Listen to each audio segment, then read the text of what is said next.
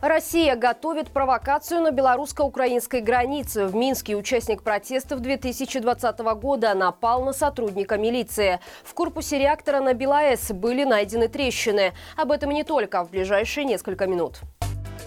Россия готовит масштабную провокацию на украинско-белорусской границе. Как заявили в Главном управлении разведки Украины, сделать это хотят для того, чтобы втянуть белорусскую армию в войну на стороне России. Сообщается, что для детального освещения провокации в Беларусь должен прибыть главный российский пропагандист Владимир Соловьев.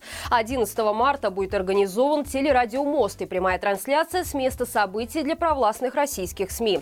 В город утверждают, что во время провокации возможно разрушение объектов инфраструктуры инфраструктуры и жертвы среди мирного населения. При этом в Киеве подчеркнули, что Украина не проводит никаких боевых операций на территории Беларуси. Напомним, что Лукашенко обвинил Украину в атаке на самолет А-50 на аэродроме в Мачулищах. Нелегитимный заявил, что такие операции не проводятся без согласования с главнокомандующим, назвал президента Украины Зеленского гнидой, а также пригрозил ему, что вызов брошен. Одновременно Лукашенко подчеркнул, что Беларусь не намерена быть втянутой в войну.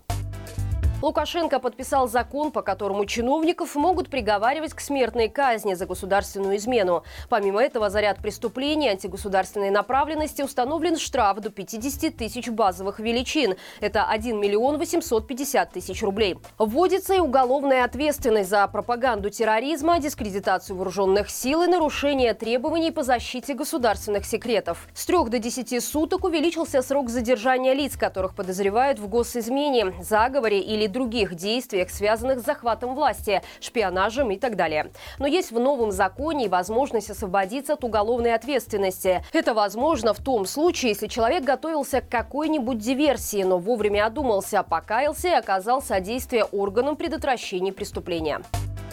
Белорусский режим и Росатом скрыли серьезные повреждения на Островецкой АЭС. Об этом стало известно литовской разведке. По информации источника, в результате ряда инцидентов в 2022 году в сварных швах корпуса реактора возникли трещины. Специалисты считают, что устранить такие дефекты было можно только после демонтажа реактора. Однако по политическим причинам такой вариант даже не рассматривался. Проблемы возникли и на втором блоке, где химический состав, охлаждающий контур реактора воды, был изменен и загрязнен смолами. Источник предполагает, что некоторые технические дефекты могут быть устранены после запуска второго энергоблока. Напомню, что ранее изданию Еврорадио стало известно об облучении персонала на АЭС. Инцидент произошел во время очередного планового ремонта на станции, а узнать о нем получилось только из дырки в системе электронных обращений в госорганы. Официальных комментариев по этой ситуации так и не прозвучало. Расстрел и пожизненное заключение может грозить участнику протестов за нападение на милиционера. В МВД рассказали подробности инцидента, который произошел 6 марта. По информации ведомства, сотрудники Фрунзенского РУВД прибыли по вызову минчанки, обеспокоенной поведением бывшего мужа. Зайдя в квартиру, милиционеры потребовали, чтобы агрессор успокоился. Однако мужчина выхватил нож. В ответ сотрудник незамедлительно применил табельное оружие. МВД оценили его действия как правомерное и решительное. Она нападавшего характеризовали как ранее привлекавшегося к ответственности за оскорбление представителей власти и участие в протестах. После случившегося сотрудник милиции оказался в больнице с ножевыми ранениями. О состоянии нападавшего после огнестрельного ранения ведомство не сообщило. Известно, что на мужчину возбуждено уголовное дело о покушении на убийство сотрудника внутренних дел, по которому он может быть приговорен к высшей мере наказания. Польша продолжает укреплять границу с Беларусью и Россией. В феврале военные приступили к установке оборонительных сооружений на границе с Калининградской областью, а в марте начали усиливать белорусский участок. Об этом сообщили в Твиттере министр национальной обороны страны Мариуш Блащак. По его словам, это часть польской стратегии обороны и сдерживания. Судя по снимкам, граница укрепляется противотанковыми ежами. Сегодня же стало известно, что Польша начала установку заграждений в пункте пропуска Бобровники. На фото видно, видно, что пункт пропуска перегородили бетонными блоками. К нему подъезжают машины с противотанковыми ежами. Напомним, пункт пропуска Бобровники-Берестовица с 10 февраля официально приостановил оформление транспортных средств на неопределенное время в интересах государственной безопасности. В прошлом году Польша построила на границе с Беларусью забор длиной в 186 километров. Причиной тому стало резкое увеличение потока мигрантов из стран Ближнего Востока.